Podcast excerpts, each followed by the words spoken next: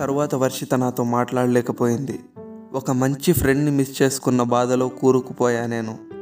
తనకు నాతో మాట్లాడాలనే ఆలోచన ఉండొచ్చు.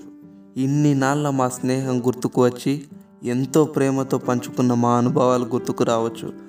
మనం ప్రేమించిన వాళ్ళు పదే పదే మన ఆలోచనలను కుళ్ళగొడుతూ మన గుండెల్లోకి వేగంగా రావచ్చు. తను నన్ను మర్చిపోలేకపోవచ్చు, కానీ ఈ సమాజం చేసిన ఒక గాయంలో తనకు ఆ బాధ మిగిలిపోయింది. తనకు మళ్ళీ నా పైన ప్రేమ ఉందో లేదో నాకు మాత్రం అర్థం కాలేదు. నేను పక్కనే కూర్చున్నా తను నాతో మాట్లాడేది కాదు. ఆశలు ఆవిరైపోయాయి, మనసు ముక్కలైపోయింది.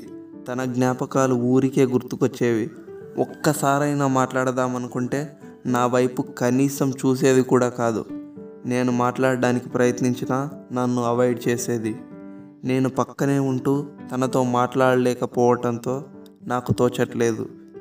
ఇంకా నేను పక్కనే ఉండి తనను బాధ పెట్టి నేను బాధపడాలని అనుకోలేదు.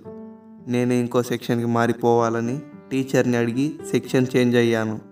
ఇంతలో ఎంతో బాధలో మునిగిపోయింది నా ఫస్ట్ లవ్.